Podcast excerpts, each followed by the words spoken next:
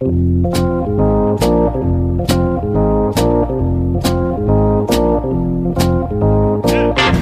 us a little bit about what you saw and, and, and being able to relay that message to Cora when you watched Kimbrel pitch and, and kind of help out so he wasn't uh, tipping his pitches. So tipping pitches, we hear about it all the time. People at home understand what tipping pitches is all about. It's amazing. And that's remarkable. Alex, we ask people all the time to submit listener questions, and most of the time, people don't. But when they do, we promise that we will respond to them. So I'm just going to go ahead and start the podcast off with a listener question this week. Are you ready? I am so ready. Oh my goodness. Have you seen this listener question? Have you have you been reading the DMs? Yeah, I think I know the one that you're about to ask me, but let's for the for the listener's pleasure, let's go over it. Sam, thank you Sam. Slid into our DMs and asked, in the spirit of Bobby doing his Mike Francesa impersonation, if you were to remake Uncut Gems, great movie by the way, and have a baseball player in place of Kevin Garnett, who would it be? I gave my answer. I have a feeling, a sneaking suspicion that you agreed with my answer, but my answer was Rickey Henderson. Alex, what would your answer be? I love the Rickey Henderson answer. It he is he is bold, he is brash, he is perpetually on one. I think he would be great in that w- role. Um, I don't I don't want to just like go back to one of the three main players that we talk about on this podcast, but Yeah, you do. but You Joey do. Votto would be incredible in this role. Now he's not retired, so it's a little bit of a different scenario. And also, has he ever been close to winning a World Series? I'm not sure. So For what it's worth, Kevin Garnett is in the first round of the playoffs in yes, this movie. yeah, no, I know. But yeah, you're right. He's only been to the playoffs, what, like three times? The Reds? Yeah, that's I don't know, man. And this is your bandwagon team. You ought to know this shit by now. Yeah, you're right. I should actually know the entire history of the Cincinnati Reds since getting Joey Votto. That's how you bandwagon a team. That absolutely is. Yeah, he would be fantastic. He's a really good actor. I think that the thing that makes Kevin Garnett's performance so fantastic is that he's not really performing. Like he's just, I mean, he's always performing as a human being, but he's not acting. He's just being himself. So you'd Yeah. have to pick a player that would be really good at just being themselves. And, and who has like enough personality to carry that role? Yeah, exactly. Like I So like I love Mike Trout, but just watching Mike Trout in that role would be I would I'd tune out. I'm sorry. Yeah, and I think Puig would be too weird. Like Garnett, you're sort of like taking him seriously. Like he might kick Adam Sandler's character's ass the whole time. Yeah. Anybody else? You got anybody else to submit?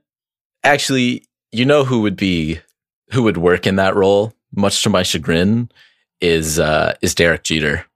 Ah, and maybe I'm just saying that because uh because I was watching the other guys last night, which features a cameo from the one and only Derek Jeter.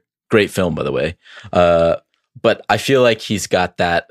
He's got the star power. He's got that kind of like obnoxious star persona, you know, where you're not really sure if you should be taking him seriously or not. yeah, I feel like that would work. yeah. It definitely A Rod would definitely not work in this role. God, no. too- He would be so bad. Like his beautiful skin, his baby face. You'd just be laughing at him the whole time. Yeah. Putting Derek Jeter and Mike Francesa in the same movie. Wow. Good God. Just New York explodes. Seriously.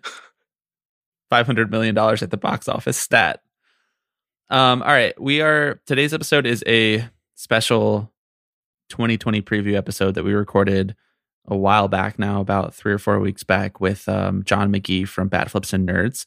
Uh, that's going to be coming up a little later. We're going to discuss a couple of news items before we get to that. But before everything, I am Bobby Wagner, I am Alex Baisley. and this is Tipping Pitches.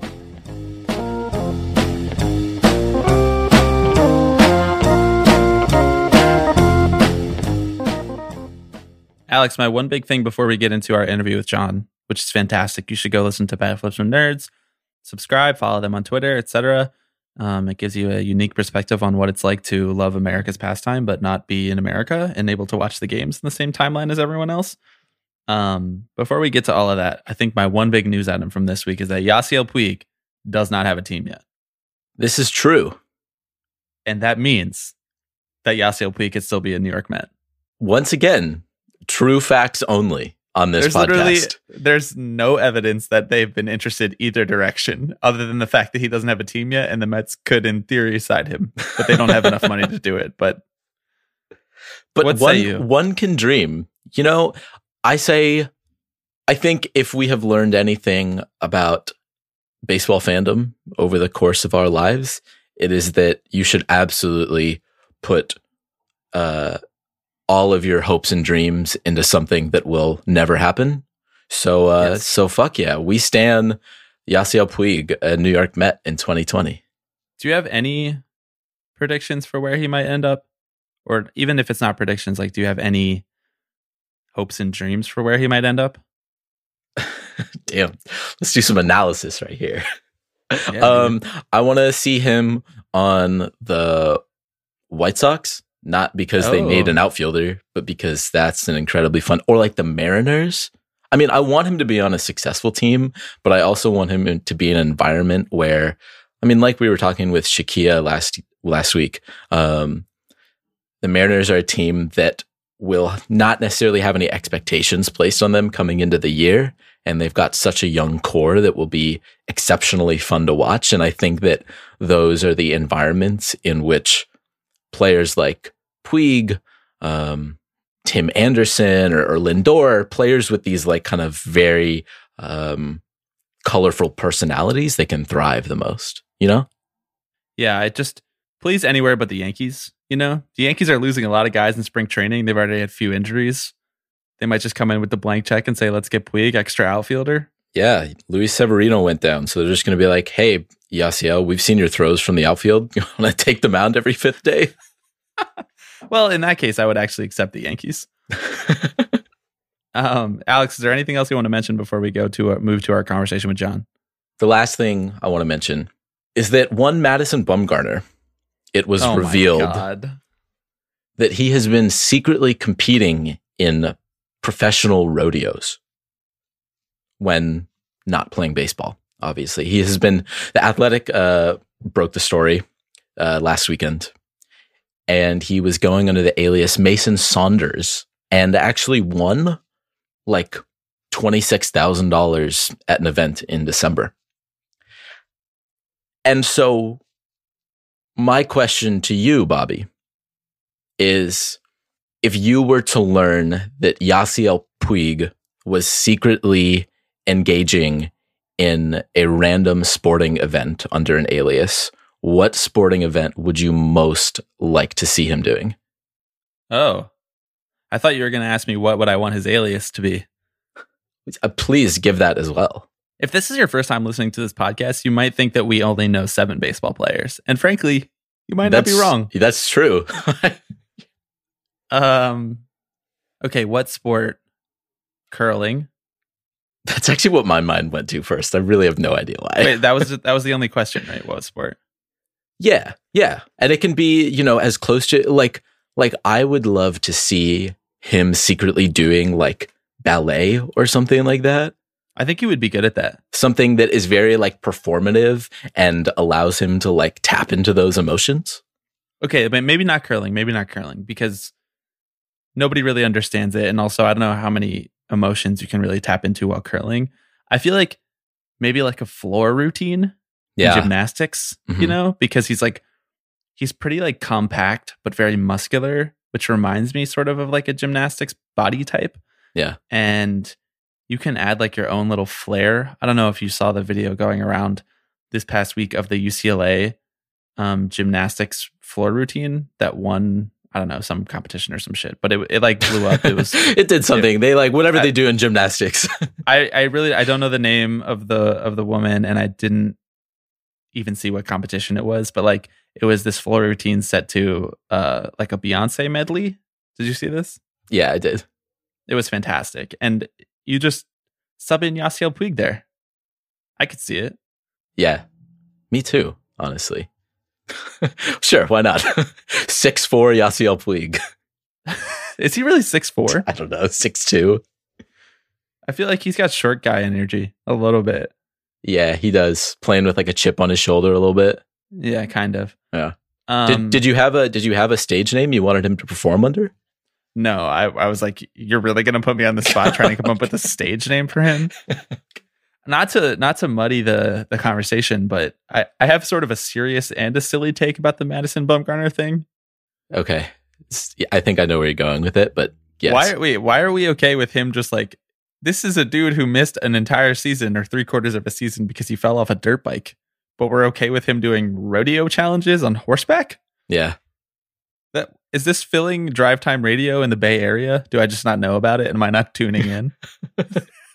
I don't know if you heard our podcast last week, but Drive Time Radio in the Bay Area is dead. It is no longer. It's just it's just tweets Just and on- podcasts. It's just on TuneIn. Better download the TuneIn app. Know. Yeah, That- that's my serious take. My silly take is that this is amazing, and I hate it when Madison Bumgarner does fun stuff that I have to say is funny. yeah. I mean, I think that we would all be having a different conversation about this if he had gotten hurt doing it, a la Yoenis Cespedes, who got a lot of derision sent his way because he was he fell off a horse on his ranch or whatever, or stepped into a hole. I can't believe you saw the video of the javelina going around. yeah. Someone saying that it hurt Cespedes was feeling healthy this year and it was sprinted to wherever he was to try to injure him again. Oh God, Madison Bumgarner, come on tipping pitches and talk to us about your rodeo routine. Mason Saunders could be better. Yeah, It's just I'm not willing to cave on that. Mason Saunders is not a good rodeo name. no, Mason Saunders sounds like sounds like a fourteen year old like pop singer, you know, like pop country singer. Like, Yes. oh shit, I'm going to the Mason Saunders concert. He's opening for Justin Bieber. He's I'm imagining a world where a pop country artist is opening for Justin Bieber. I like it. I like that world. Okay, let's move on to our conversation with John. Uh, so for this, uh, for this interview, for this chat, we we're basically for the next three episodes, we're going to try to pre- preview what is going to define baseball in 2020. So we brought on a few people, John included, um, and in the coming weeks, we're going to have a couple other great guests, um, just to talk about what are some storylines that we think, aside from the Astro sign stealing, which is obviously going to be a through line of this whole baseball season, we wanted to talk with people with other people who cover the game, whether that be a podcast or who who write or who host a video series or whatever it might be. We wanted to talk with them about what they think is going to be sort of some underlying stories that really end up we look back on the season and they end up mattering even more than something like the Astros sign stealing. So uh, these are going to be kind of like free flowing conversations with people who think smartly about the game. And uh, we hope that you enjoy them and we hope that it provides some value for for us as we move into the 2020 baseball season, which is which is pretty much here, yeah. which is insane. I think the goal of these conversations was to just kind of break out of the the echo chamber of the narrative around baseball that we have been kind of trapped in this whole offseason that has been dominated by sign stealing and the the Astros and rule changes. And I, I think that it's very easy for us to get bogged down into just kind of be like, well, what is the state of the game right now? And how does it move forward? And we wanted to take an opportunity to kind of zoom out and talk to people who are looking at the game from maybe different perspectives than we are and and ask them what they think is will not only be the the dominating storylines of the season aside from the Astros but also what they think that should be paid more attention to. The, the storylines that they'll be following that they think may get overshadowed. And and yeah i think these conversations really yielded some really interesting answers. All right, so without further ado, let's go to our conversation with John McGee from Bat Flips and Nerds.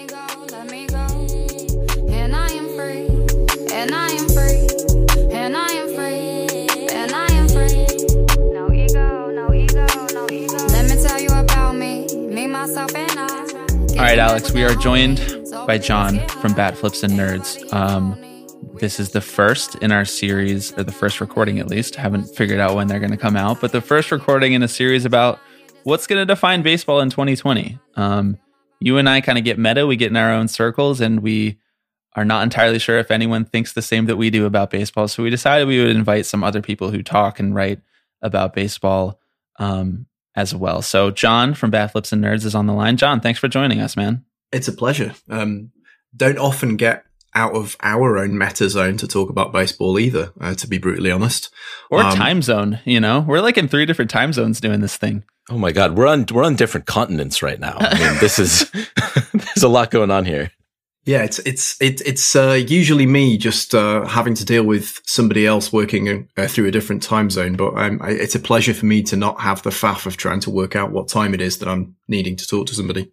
It's still morning for me, man. I'm on the West Coast, you know. It's a it's different vibes for the three of us. But uh, I wanted to uh, to start out by asking you kind of uh, your genesis for the interest in baseball, um, being from the UK, and uh, just kind of what you guys do over there at Bat Flips and Nerds. Like, what is your mo? What is your vibe? What is the most Bat Flips and Nerds story that you can think of? oh, I know the answer to the second part of that question. Uh, we we um we all have different uh in intro to baseball. We we've all come at it from a different place. So th- there's four of us who make up the, the core of our podcast.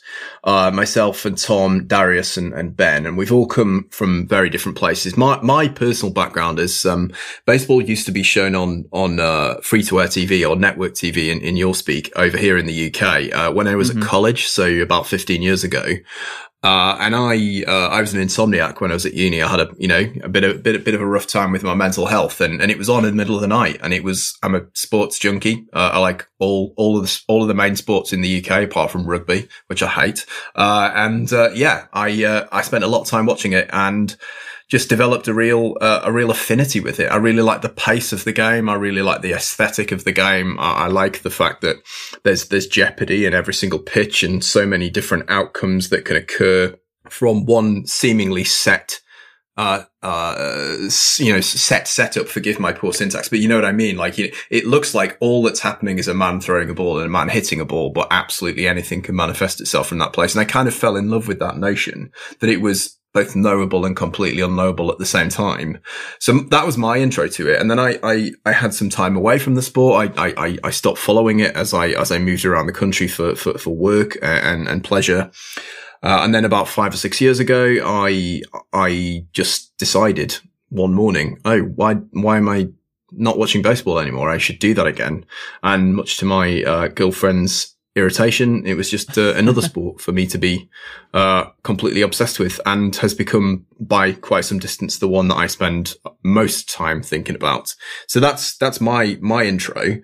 And, um, yeah, Tom and I have been doing bat flips and nerds for, for four years now. Tom and I started it and then, then the other two came along. We've, we've just had a reshuffle because Ben's gone to live in Australia for a while. So we've got some new people on board.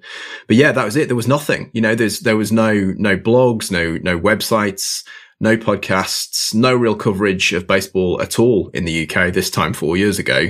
Uh, all the, albeit that NFL and basketball are hugely, hugely popular over here. So we, uh, we saw a gap in the market and, and just, just went for it. So that's, that's, um, that's why I got into baseball. That's where we came into it as a, as a brand. So to, to come on to your, your second question. So, um, as I said, we come at, um, baseball from very different places. Um, Darius is, uh, uh, he's a, a fantasy baseball nut by uh, by background, and he writes for Baseball Prospectus amongst other august publications. Uh, as I said, my my uh, my interaction with the sport is very emotional. Um, I'm quite loquacious. I hope I hope I'm quite articulate. Uh, but the and and Tom uh, Tom So far, plays so good.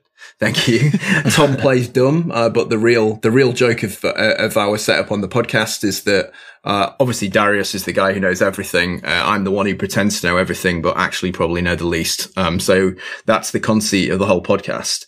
To answer what's the most bat flips and nerds thing we've done, I think you know we're we're um, we try to be a little bit outside uh outside the eight ball uh, if you will uh, try and do things a bit differently get very stuck on on certain players and certain things that have happened in baseball. And one of the things that uh, we end up talking about a lot uh, that we're borderline obsessed with is the Jonathan Papelbon and Bryce Harper altercation uh, in the Nationals dugout. Um, and we we recreated that at the London Stadium last year uh, we recreated several iconic moments in baseball. Uh, Adrian Beltre moving uh, the on deck circle and getting ejected, and uh, uh, the home run uh, from Jose Bautista back in back in the day. So yeah, we did all of those in the London Stadium when there was nobody there, very early in the morning. Um, except when we did the Harper and Papelbon one, which included me uh, being in a Papelbon jersey and Darius being in a Harper jersey, and me uh, uh, him ostensibly pretending to choke me out in the dugout of the London Stadium. There was one uh, person watching, and it was Buster Olney, and he just let us get on with it. um, so uh, that's uh, that's the most us thing, and it did very well uh, on on Twitter uh, numbers wise. Yeah, so we had to That's go what and say matters. Bu- That's what matters at the end of the well, day. he was very very quiet. Um, yeah, yeah. he was like, we yeah, uh, he was. We not really met him, and then uh, had a very nice conversation with him after he'd watched it. He was like, "Was I watching what I think I was watching?" We were like, "Yes, you very much were." so yeah, that's uh, that's us. I wonder if Buster Olney thinks that all UK baseball fans just cosplay moments in American baseball history. I really hope he does. I mean, you're the you're the sample size of one right now, so like he's going off nothing else. I think at this point. Uh, yeah, Can you can you talk a little bit about because I I think it's very easy for me to feel like oh I have baseball at my fingertips. I can you know take the subway uptown and go to a baseball game if it's baseball season. Um, and it's it it I mean it just you know it's very ubiquitous here, and I feel like I can talk to people, um, friends whether they like baseball or don't like baseball. They at least have some kind of awareness of that. How does that differ for you guys um, in in a in a place where it's not the dominant sport? There really is no prof- there's no professional baseball going on over there. Really, if I'm correct No, in not- saying none that. at- none at all. Yeah. So how does that kind of change your engagement with the game? Like do, when you tell people, "Hey, we're do, we have a baseball podcast," do they like just give you a funny look and then walk away? Because people give us a funny look when we tell them we have a baseball podcast and this sport was founded here.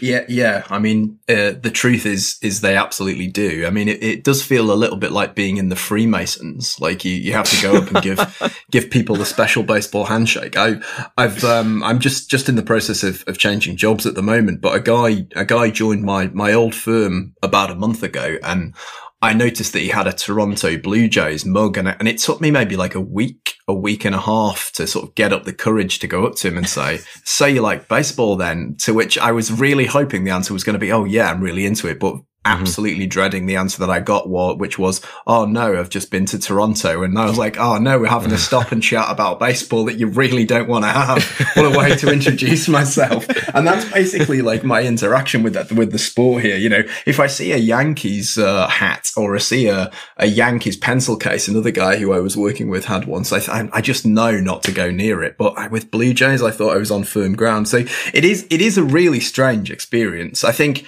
you know, there's a really fervent, um, online community now. So people organize, uh, watch parties and, and meetups, but they're, um, they're infrequent, uh, and feel a little bit constructed and, and manufactured. Um, but you know, that's, that's what we have. And the, the online community in and of itself is, is really great. Uh, there's a lot of people who were really, really invested in it. I mean, far more invested than I am. And I'm, and I'm certainly in the, the sort of the, the, the, the top percentile. But yeah, people, people absolutely love it. It's, uh, it's, it's really great. And it's been a real, um, pleasure for us to, uh, find that community, to find an audience, which we, we really honestly didn't think we would this time four years ago. Yeah, I feel like there's been a quite a bit of quite a few like satellite fan blogs for each for each team.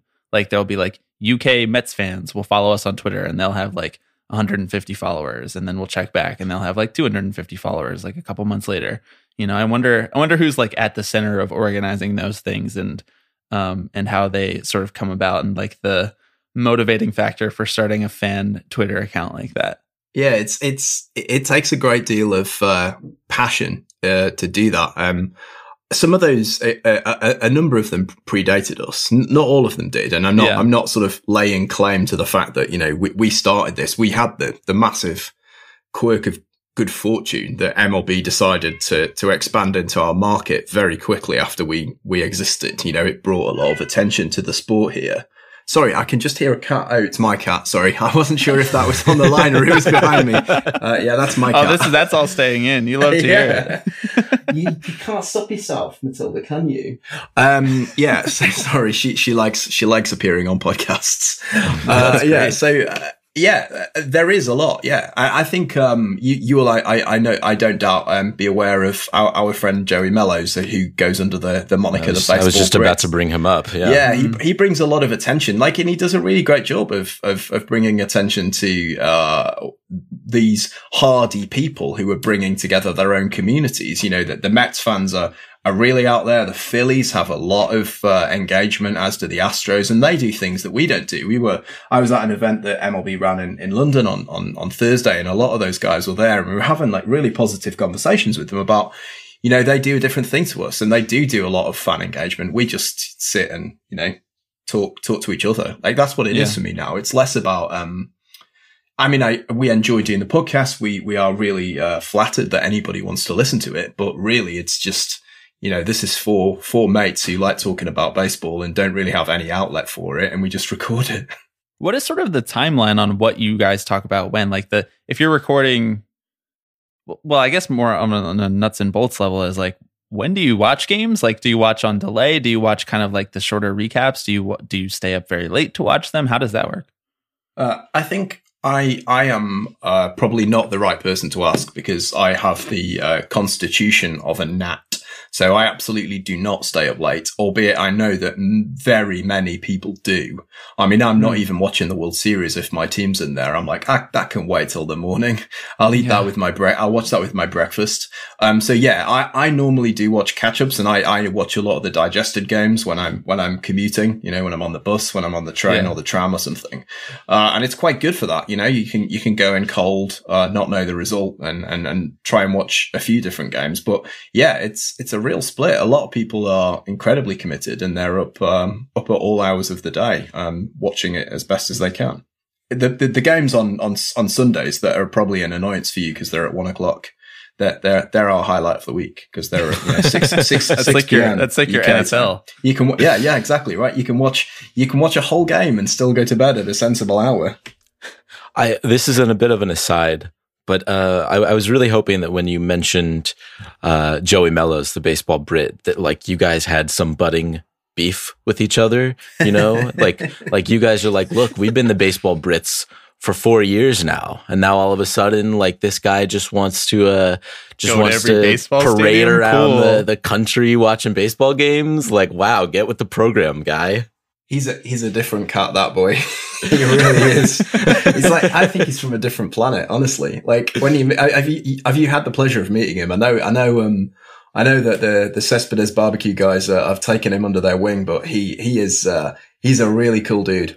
R- such a lovely guy, so passionate about the sport, and and no animus whatsoever. You know his Yeah. his success is our success. He's really great, as I said, at you know reflecting on other people, and it's it's but it is really wild for us to consider that you know this time three years ago, Joey was he, like he didn't have any Twitter followers. I remember uh, when Joey got in touch with us through Twitter, he just couldn't believe that there was a like a British baseball podcast, and he told he started telling us so they, like this coming year is going to be the third time he's travelled around the states.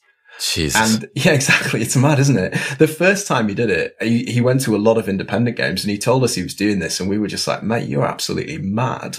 We got him on the podcast and like, like he, and he is as well, right? like he actually is bonkers. Uh, yeah, he's, he's, what he's, what he's done for the sport. And like, guys, you know, the Americans absolutely love him. Like he's got, he's got a sort of modus operandi that we could never, never tap into. He's got It is this sort of like elevator pitch as baseball content. You know, like it's very easy to sell as like British guy loves baseball, wants to go around the entire United States watching. It's like very easy, very good reason to go follow someone like that on Twitter and consume everything that they're doing and go along with the journey.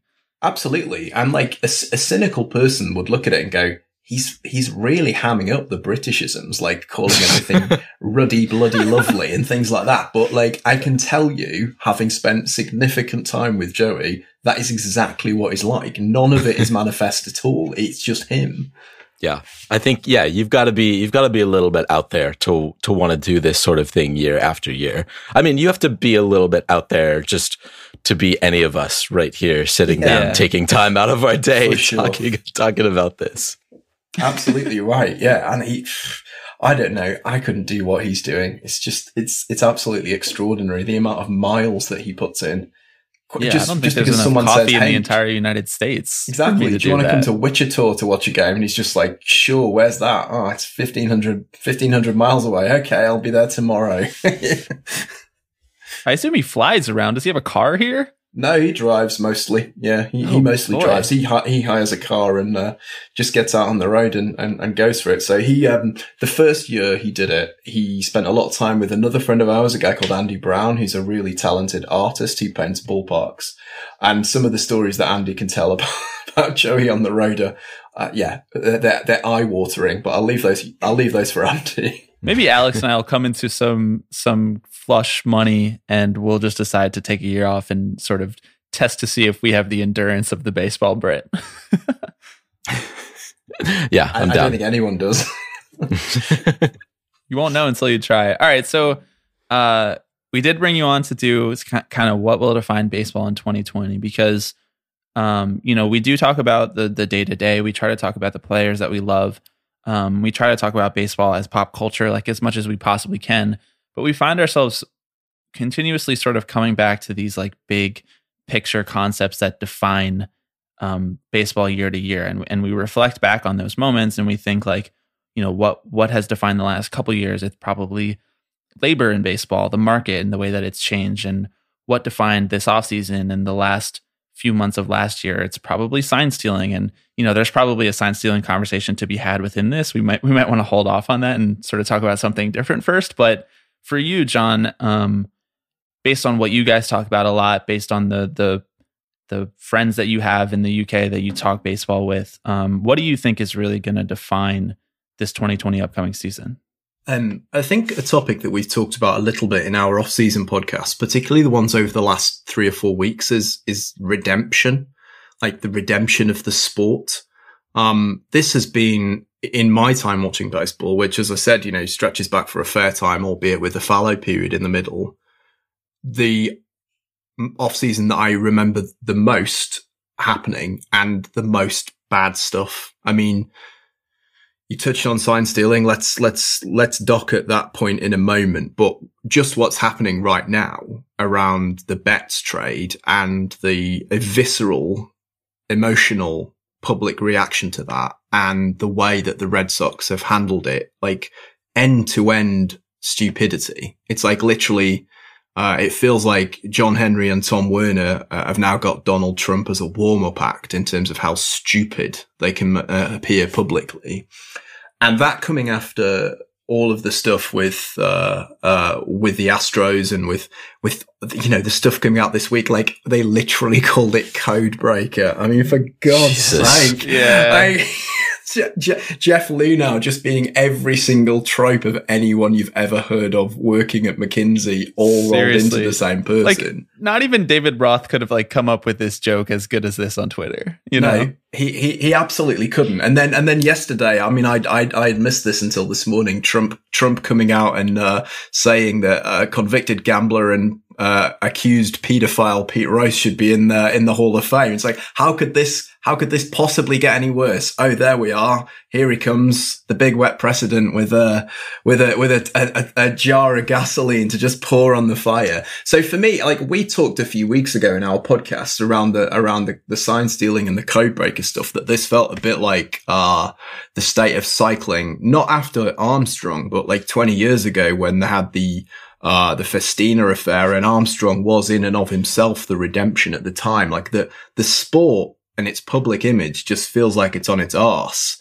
And you, you desperately hope that somebody, a player, a team, a personality grabs hold of it and picks it up by its haunches and drives it into the public consciousness to something positive because the narrative around baseball is just rank. Like toxic is not the right word. Like that gives it a degree of, uh, you know, uh, sort of ca- like negative cachet. It doesn't deserve that. It's just like, like it's like bin juice. It's like the bin juice of narratives. Uh, and so it feels like baseball in 2020 is a sport absolutely in, in need of redemption and for some of its uh, great stars to uh, pull it back into itself. Yeah, I I think that you I mean especially with the with the sign stealing scandal and what everyone is going uh, what everything that's happening with the with the Red Sox and Mookie Betts it it definitely feels like the the Dodgers could play that um, that kind of foil because they were the ones who were um, who could argue that they they felt the Astros sign stealing scandal the most, and it cost them a World Series, and now they're they're reaping the the benefits of the Red Sox just running their baseball team like a hedge fund. And so, like, I think it would be very easy for that fan base and that team to, despite the fact that, like, they've done many crimes of their own, and it's not like they're underdogs or anything crimes. like that. yeah, but and, and, and, I mean, right? I, you know, they're, they're they're just they just running their baseball like a slightly better hedge fund who just sees yes, Mookie, exactly Mookie yeah. Betts as a fungible asset to pick up and dump at the end of the season.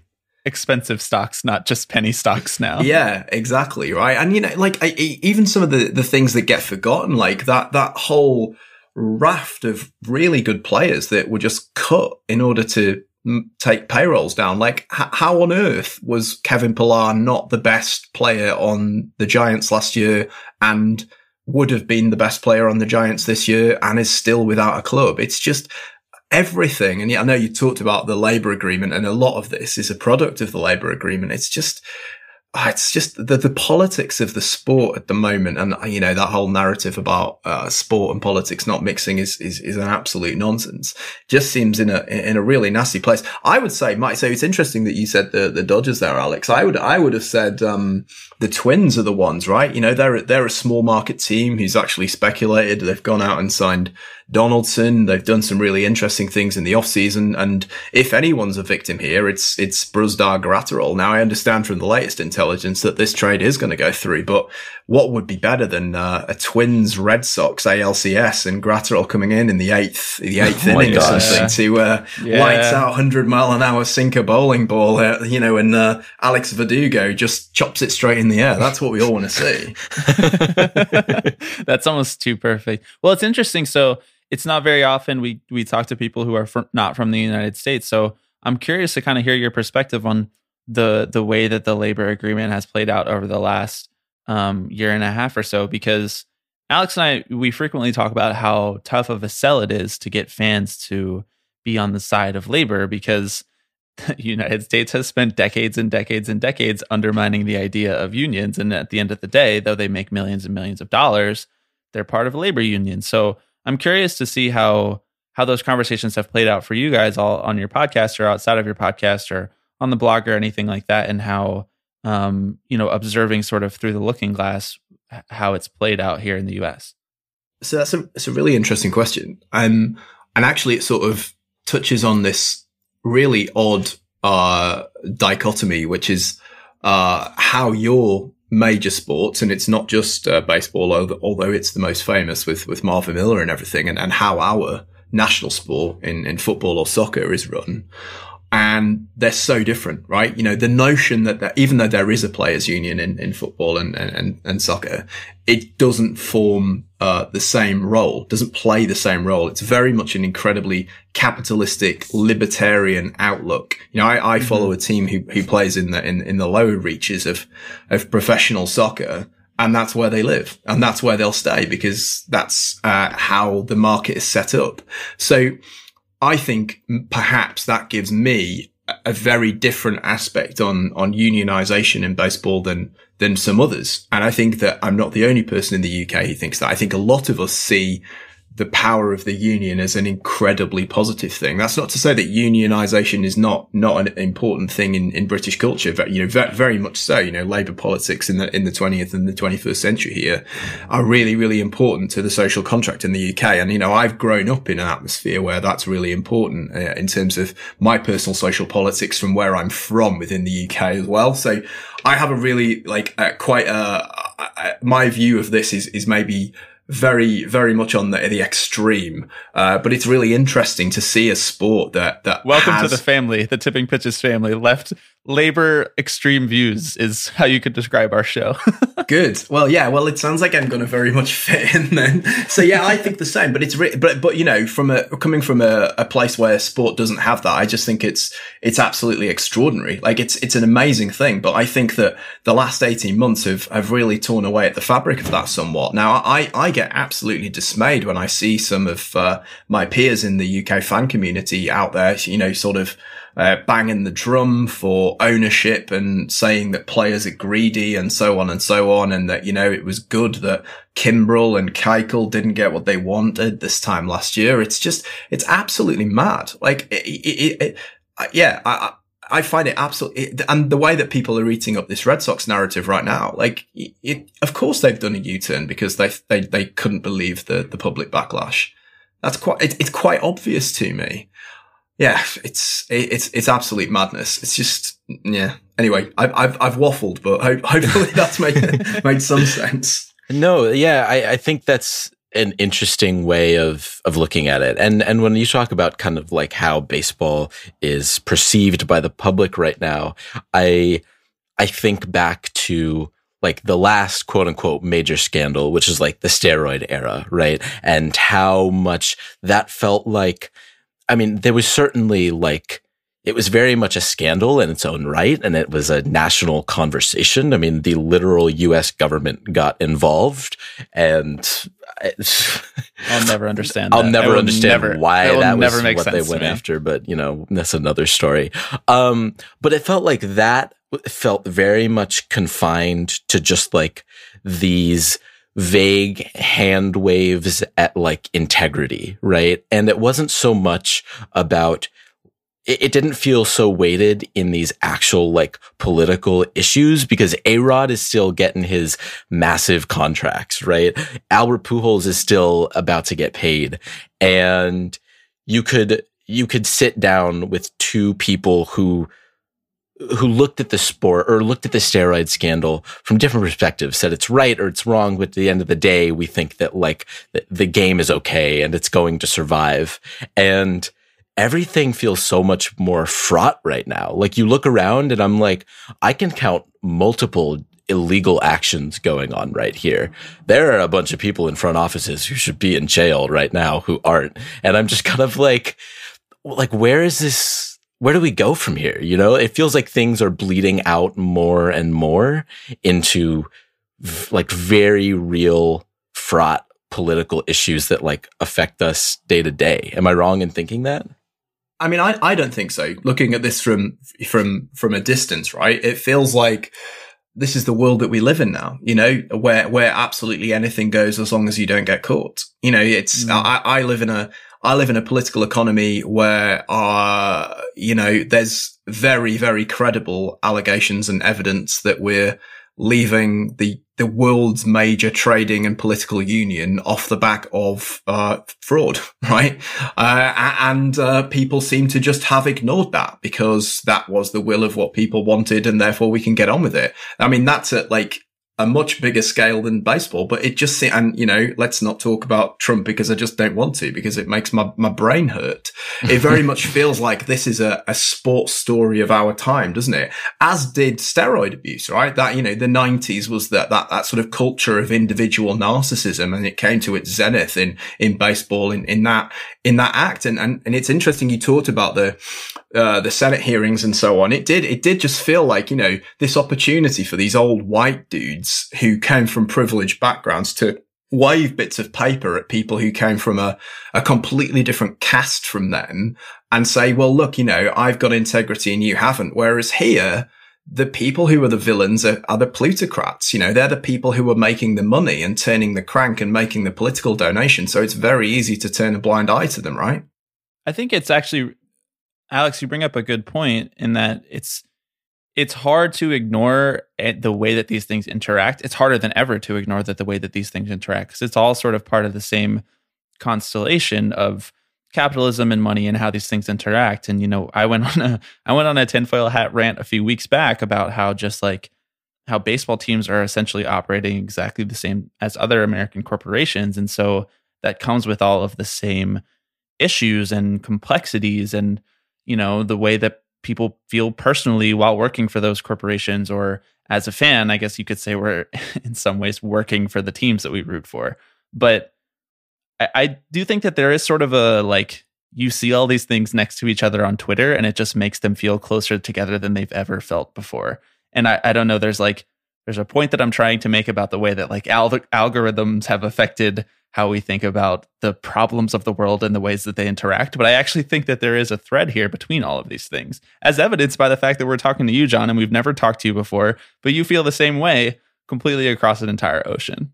Yeah, yeah, it's it's so interesting to to think of it like that. You know, the the world is a small place now, and you know, I, I talked about our political situation. Um, you know, the stink of your political state uh, uh, situation is all over that too, right? You know, he was he was advising uh, the the the vote leave campaign and the, the the British Conservative Party, none other than former senior advisor to the president, come basement dweller extraordinaire Steve Bannon, right?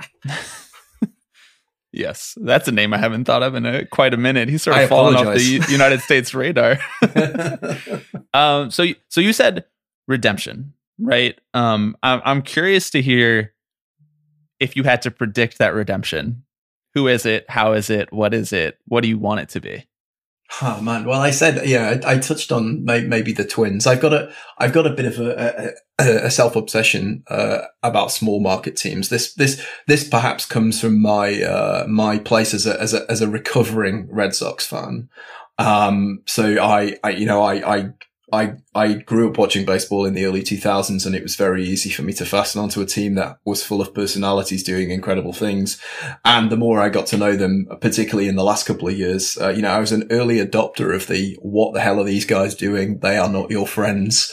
Uh, so yeah, I'd like I'd like to see it come from a small town team, I, and uh, you know, we had this really silly joke and quest or thing in the podcast last year where we were trying to get people to pitch for me to take uh, take ownership of a different team and to support a different team, and I, I decided in the end that they were they were all compromised or corrupt in one way or another, uh, and I couldn't choose any of them. But I think I'd like it to come from from left field, from a from a team who's maybe trying to do something a bit differently um, and doing it for a, a city that is is uh, ill-starred and you maybe don't hear about uh, so much. So the most obvious candidates to me seem to be um, the Twins, who I've mentioned already, and, and the Reds. Uh, we talked before we started recording about um, our our shared love of of Joey Votto. Um, yeah, they, they yeah. would be the ones. That would be the team that I'd really want to come through with redemption. But or equally, you know, just just um, you know, a good a good dude. Uh, I'm trying to think of who would be a good dude to be the the the the, the face of redemption. I mean, Christian Yelich seems to be putting himself into that mold. Uh, absolutely could get on board of uh, a sport that was uh, brought to heel by that individual. Yeah, I I think that um I think that players who especially have been unfairly kind of maligned, whether it's in the media or by their own team, like I like I want like I want Kris Bryant to Yep.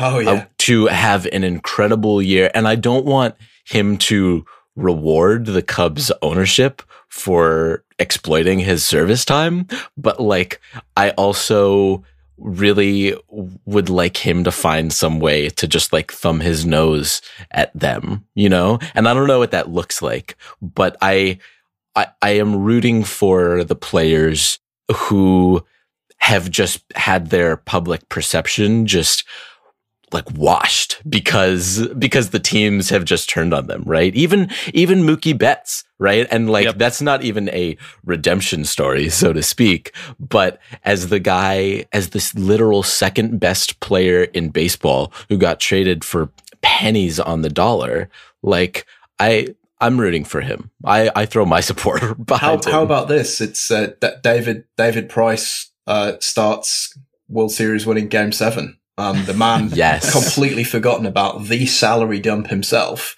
one of the top 50 pitchers in baseball, a complete afterthought who has been written off as a complete stink in Boston and Yeah, don't painted as an absolutely terrible individual, none of which backs up anything that you've heard about this guy anytime ever.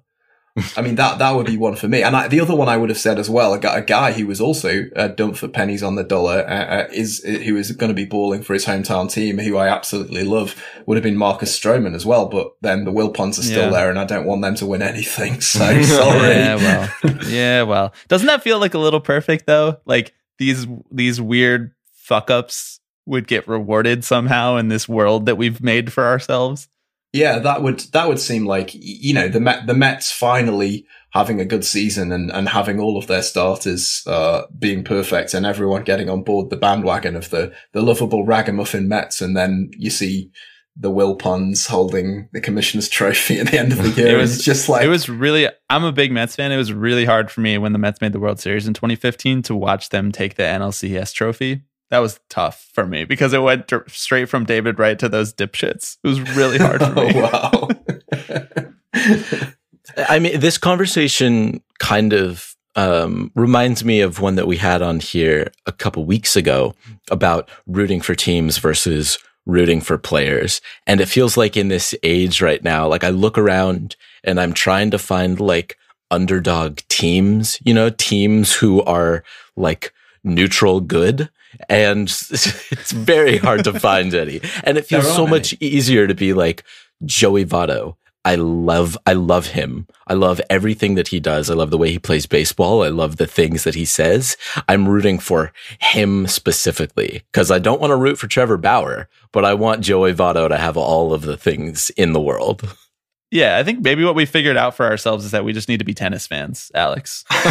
or we can just root for one dude. Yeah, but which which tennis dude would you root for though, right? Because like, look, I mean, Roger Yeah. Federer, you know, he's glamorous, he's the greatest player of all time, but he's just incredibly smug. Novak Djokovic, just he just he's just the swat in school. He just tries too hard. Rafael Nadal, I mean, he's got all those. Oh, he's the if- worst. If, He's he the claims that he's worst. pulling his shorts out of his backside, uh, I'm, yeah. I'm trying to think about like analogies, like baseball analogies to all these guys. Like Roger Federer is absolutely Derek Jeter. Derek Jeter. Oh, fine. yeah. yeah. Like that. So there's never been a bigger lock than that. Who's Nadal? A Rod? Um, I, or is- I, my mind went to A-Rod, but Did he ever have a cheating scandal, Nadal? Uh, well, yeah. I mean, there's there's very credible uh, suggestion that he's also he's also been on the juice as well. Um, uh, and who would uh, who would Djokovic be? He'd probably be like Cal Ripken. Just just give me some more reps, please. Mm. yeah. I just want to play again. Uh, He who would feels Andy more Murray like uh, openly angry though than Cal Yeah, Ripken. that's Cal true. Ripken seems like a lunch pail guy. I don't. This Yeah. is a fun game. I like this. I didn't expect would, this. but would this is Murray fun. be uh, like, uh, someone really likable who's uh, you know just got a lot of dog spirit who gets injured all the time? Dustin Pedroia, there he is. Uh, Oh. Dustin Pedroia. Yeah, so that I mean, it's funny. I know you guys had uh, Sean Doolittle on, on your podcast a few weeks ago, and as as did we. And, and I had this conversation with with Sean and Aaron. Aaron Aaron asked me who I supported, and I kind of stumblingly said, "Well, no one," because I followed the Red Sox, and, and they're all bad now. And Sean said, "Yeah, trading Mookie Betts. Uh, yeah, exactly." yeah. Uh, they, they, they said, you know, so which players, which players do you root for? And that the first name that came out of my mouth was Joey Votto. The second was Yasiel Puig, another guy I know that you guys are fans of. Um, and Xander Bogaerts, who I absolutely Everybody love. check the free space on your bingo card. Yasiel Puig coming up. You love to Yeah, there it. you go. well, yeah, well, Xander Bogaerts is, is another guy who I just have so much time for. I think he just Yeah, uh, he's great. carries himself incredibly. He's uh, very, very handsome. He's very uh, clubbable. He's a real, real leader and uh, plays plays the game in the right way, if there is such a thing. Yeah, this is my thing. I, it's really unfortunate that all of the teams that I'm supposed to think of as villains have all of these fun young players who I absolutely love and cannot root against in good conscience. Like the Red Sox with all of those guys, Betts, Bogaerts, even JBJ, and Devers. then and Devers as well. He's who's like 19 and like should be in his second year of college or whatever. And then the Yankees, which is sort of the unspoken subtext of this podcast, is that I've been trending towards rooting for the Yankees for the last two Oh, months wow. because I love all of their players. Not actually, but I love all of their players and I love what they do in terms of just like, you know what, fuck you guys, but we're just going to be the team to give Gerrit Cole $330 million. Yeah, I, I mean the Yankees uh, coming back round to the, the London thing that they they won themselves a lot of fans last year. That that the way that they conducted themselves around that series was was really really extraordinary. Like they sent a a whole bunch of Yankees legends to do this coaching clinic at the, the London Mets Club, which is one of the, one of the big uh, baseball uh, clubs over here. And you know, it was like Mariano Rivera uh, and Andy Pettitte teaching like eight year old kids how to pitch, A Rod and Hideki Matsui teaching them how to hit. It was like, and the Red Sox did nothing. Like the Red Sox uh, held a charity gala uh, hosted by Prince Harry at Kensington Palace, and the the gulf between those two approaches to how they were going to be in London. I just, I, I, it really, it really resonated with me. I was just like, wow, that's, uh, that says something about, um, these two franchises and the direction that they're going in. That's especially weird because John Henry owns Liverpool, right? Yeah. Like you'd think he would have the connections to make something like that happen in the UK.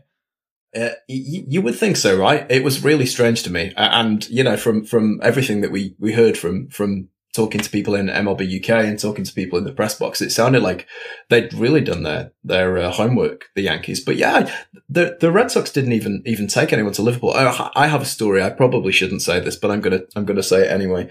Um, so.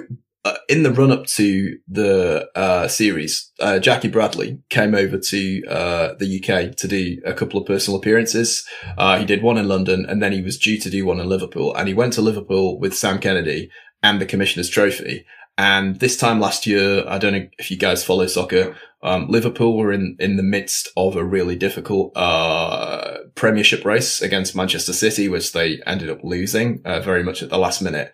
And it was felt by the Red Sox brass that Jackie Bradley Jr. going out onto the pitch at Anfield Stadium and holding up the Commissioner's Trophy would be too incendiary for the Liverpool fans. And therefore he was very quietly just sat in the stands. Uh, yeah. Uh, so clearly they've got, Wow. uh, so, and it's kind of the other way around now, right? You know, all, all of the narrative has been that, uh, you know, this is Henry's just pivoting towards, uh, Liverpool. He doesn't care about Yeah. Boston anymore. Yeah. Well, they're spending big, so yeah. I don't know. Very much so. So you say that redemption, this idea of redemption, is kind of kind of be this this overarching theme that we'll see come up throughout this uh, upcoming so. baseball season. Yeah, yeah, absolutely. No, and I think I think you're you're right about that. Um, are there storylines, and they can be things that you just are, are personally interested in watching? Um, they can be about players or teams or whatever.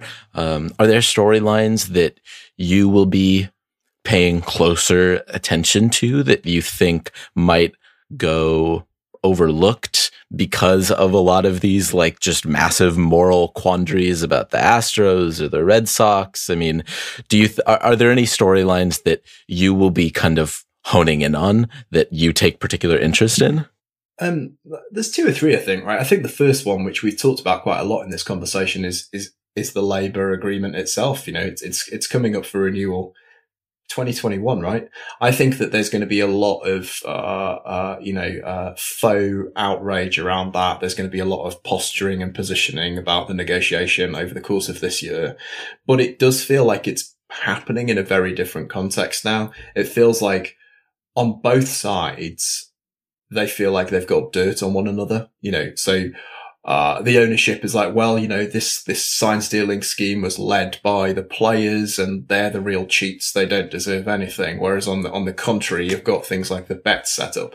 And that's the real backdrop to all of this conversation. But it also feels like it's been lost because, you know, uh, the politics always gets lost in the tabloid sensation. So that's a thing I'll probably be keeping my eye on. And, and, and I hope I'll be, be, be reminding myself that we should pay attention to that as well. In terms of, um, storylines around, around teams or around players, I remain absolutely obsessed by the Angels, albeit a team I don't watch at all because they're based on the West Coast, it's, it's, it's, it's rather ironic. You know, I, I, I, I call myself a baseball fan and I've never watched Mike Trout play a game live in his home stadium because, you know, they take place at three o'clock in the morning. I'm sorry, I'm asleep. Um, so yeah, what, what, what's going to happen with the Angels this year is, is Ohtani going to come back, uh, and be as good as everyone hopes? Are they finally going to be able to put a, a, like a winning team on the field or are they going to waste uh, another year of arguably the greatest player of all time? Just feels like the enduring narrative that I, I think I read Craig Calcaterra uh, tweeting the other day in light of the, the Pederson and, and Stripling trade, which may still go through that every year they make themselves look like they might be credible and every year they are incredibly bad in yet another way. So I always enjoy watching them. Uh, and I mentioned them already. I think the Reds are a really interesting club, uh, as are the Padres as well. Uh, like they've done some really funky and cool stuff over the course of the winter. I'm really interested to see how uh, Shogo Akiyama does uh, in in the outfield there in, in Cincinnati. I'm interested to see if y- Eugenio Suarez continues to be the best player in baseball that nobody's ever heard of. Uh, yeah, and um, I'm interested to see if uh, the Padres uh, manage to to fill out that rotation after Chris Paddack, or if they just continue to try and ride some people who you've never heard of who will be in a David Roth tweet this time in 10 years time, right? uh, uh, my, my, my fellow podcaster, Tom, is a, is a Padres fan and he's probably going to listen to this and like, I can't believe he spoke about the Padres because I, I try and avoid that topic. So I've done it here so that I don't have to do it on our own podcast. Check that box.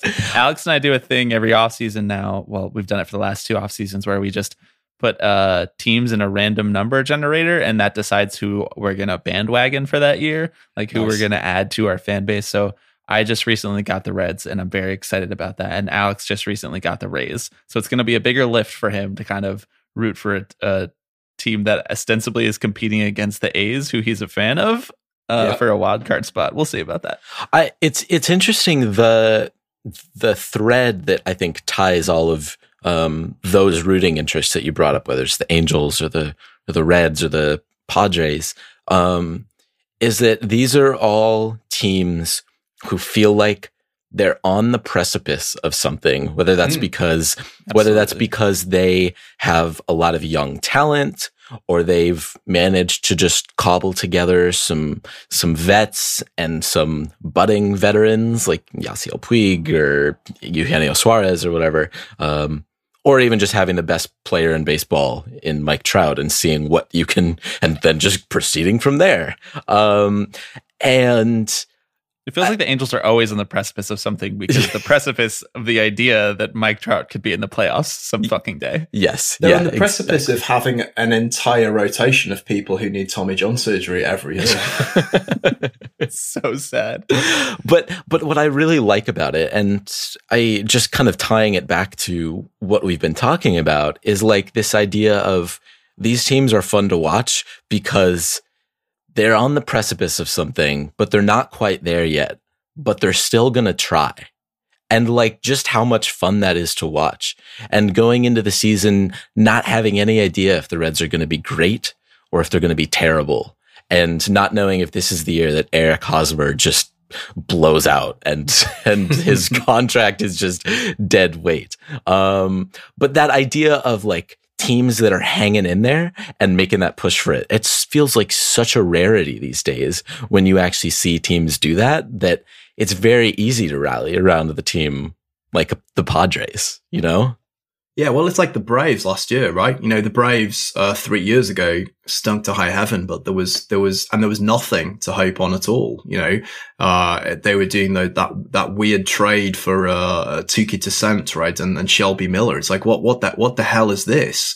Uh, and then you know they were good the following year, but not brilliant, but good enough. Uh, and then last year, all of those players who who had been in the farm uh, illegally, surreptitiously, or otherwise they all hit. And that's, that's what we're all fans for, right? We're, we're all fans because we want to see these players who we've dreamed on for such a long time, uh, fulfill their promise. And when they do it all at once, it can be, uh, incredibly special. I mean, the, the Braves been the best example of that last year. Yeah, I, I completely agree. As someone who's a Mets fan, give me some more Pete Alonso's. You know, Yeah, exactly. I'll take all the Pete Alonso's I can get. Um, John, we really appreciate you taking the time to talk to us today. This was a lot of fun. Um, do you want to plug everywhere that everyone can find Bat Flips and Nerds and the podcast as well? Yeah, for sure. Um, so uh, you can find us uh, most actively on Twitter. It's at batflips underscore nerds. Batflips all one word underscore nerds. Uh, and we have a website where you can find all of our uh, latest podcasts, and we get an awful lot of uh, content from UK fans uh, looking at baseball from different perspectives on there. We've had, uh, I think, probably about 20 articles over the course of the last week, none of which are written by me, uh, so they're probably good. Uh, that's batflipsandnerds.com. Um, yeah, so those are the two places that you can find us. Alex, any closing thoughts? Did we miss anything? I, I think we covered it all. I'm I'm actually pretty stunned. We stunned. ran the that- gamut of all of the capitalistic interests in the world and baseball at large. Yeah, we did, and we actually managed to not really talk about the Astros. And frankly, I I- I think we're all better for that because this podcast would last three hours, and then we'd all just be angry. Can I just say, on uh, as my parting thought, Jeff Luhnow sucks. Go off. Got him. Speak on Got it. him. No, just that. That'll do. That's all I need to say. That guy is just horrible. Get him out of baseball and worst. never ever allow him back. What a vile, vile individual. Yeah. The the Osuna thing, the Taubman thing, this. It's a pa- and you know, and it was his uh his two guy Chris Correa worked under him at the the Cardinals, and then Mhm. was uh, you know hacking systems as well. Yeah, you're a top dude, Jeff. Get get out and don't come back. Let day of the Amazing. dawn blast your backside on the way out. Wow. Oh he didn't my just drop the mic, he threw it out the window. That was I that was love a it. peak tipping pitches rant. That's yeah. That's that was awesome. John, thank you so much, man. We really appreciate this. And uh, we will be consuming all the Bat Flips and Nerds content throughout the season as well. So everybody go listen, subscribe, follow them on Twitter. They're a great follow. And uh, thanks for coming on, John. Yeah. Thanks, John. Thanks, guys.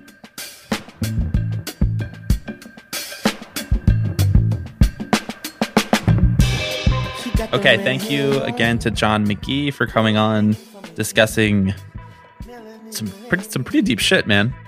The, the the the unique forces of capitalism in baseball and, and how it affects us as fans in 2020. That will not be new to any tipping pitches listeners, but if you're a first time listener, this is the type of stuff we get into. Yeah, I think that, I- uh, like I said, going into this, the hope was that we would get some vastly different perspectives. And John came at us with some answers that I think neither you nor I was expecting. So, uh, so thank you so much to John for coming on and taking the time to do that. We had a we had a really great time, and everyone should go check out his podcast, his baseball network, Bat Flips and Nerds, which features him and a handful of his buddies talking about baseball from a from the perspective across the pond. Uh, there is one thing that I do want to talk about with you, Alex, before we get out of here. Okay. It's Tim Tebow Power Hour time. Oh no. Oh my. It's been so long. Here's what Tim did in the last week. There are two things. There's Two one good and one bad. We'll start with the bad. He Okay. uh, tripped over his own feet and dropped a pop up in the outfield that would have been the last out of the game.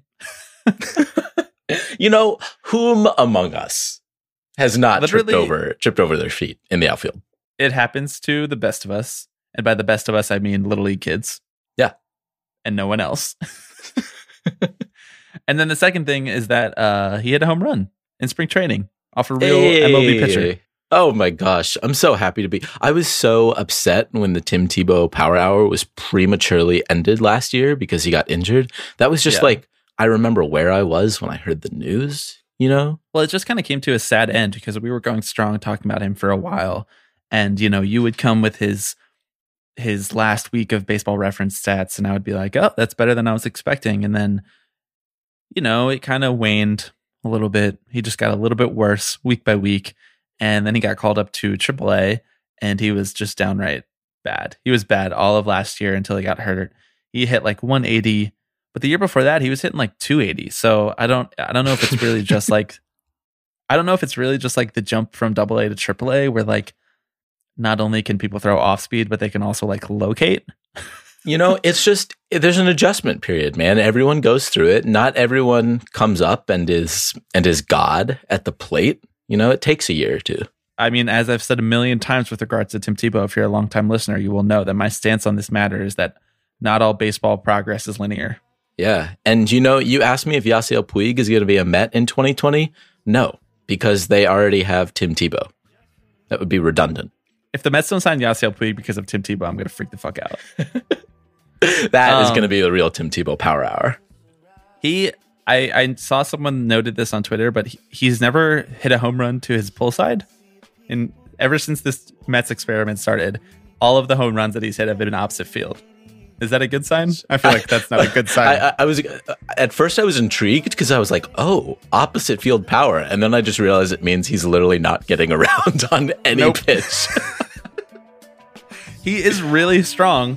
He has an okay swing, but like not the greatest swing plane. I mean, we're not here to break down Tim Tebow's swing, but he has an okay swing, and he's obviously got you know a strong base and a lot of power because he's like a really big dude. So every once in a while he runs into a, a fastball or whatever it might be that he's hitting out, but he, he just goes opposite field with it, which it's it's one thing if you can hit home runs to both ways.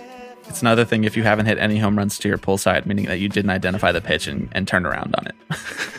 You know, I'd really like him He's like get. the opposite of Yordan Alvarez. I just want him to get called up so I can get my Tim Tebow baseball card and put it on my on my dresser next to my Deion Sanders baseball card and Michael Jordan baseball card. That's all I need in my life. uh, it feels good to have Tim Tebow stuff to talk about again. That's it. You know, it's getting back to the roots of our podcast Exactly. It's like as we the, go into year three. the sun has broken through the clouds. Um, I think that's all we got for you this week. Uh, we really appreciate you listening. If you're a new listener, um, please subscribe to our podcast. You can hear it wherever you hear podcasts. Uh, a rating and a review would be great if you're a longtime listener and you like what we're doing here. Like I said at the beginning of the show, we have a couple more uh, 2020 preview episodes coming up in the in the coming weeks. So we hope that you're really excited for those because we are really excited for those. We got some we got some returning guests, some friends of the pod coming back.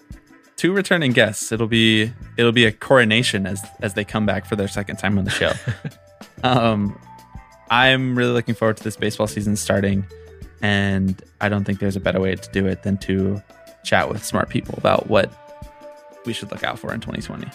Hell yeah. Thanks for listening, y'all. We will see you next week.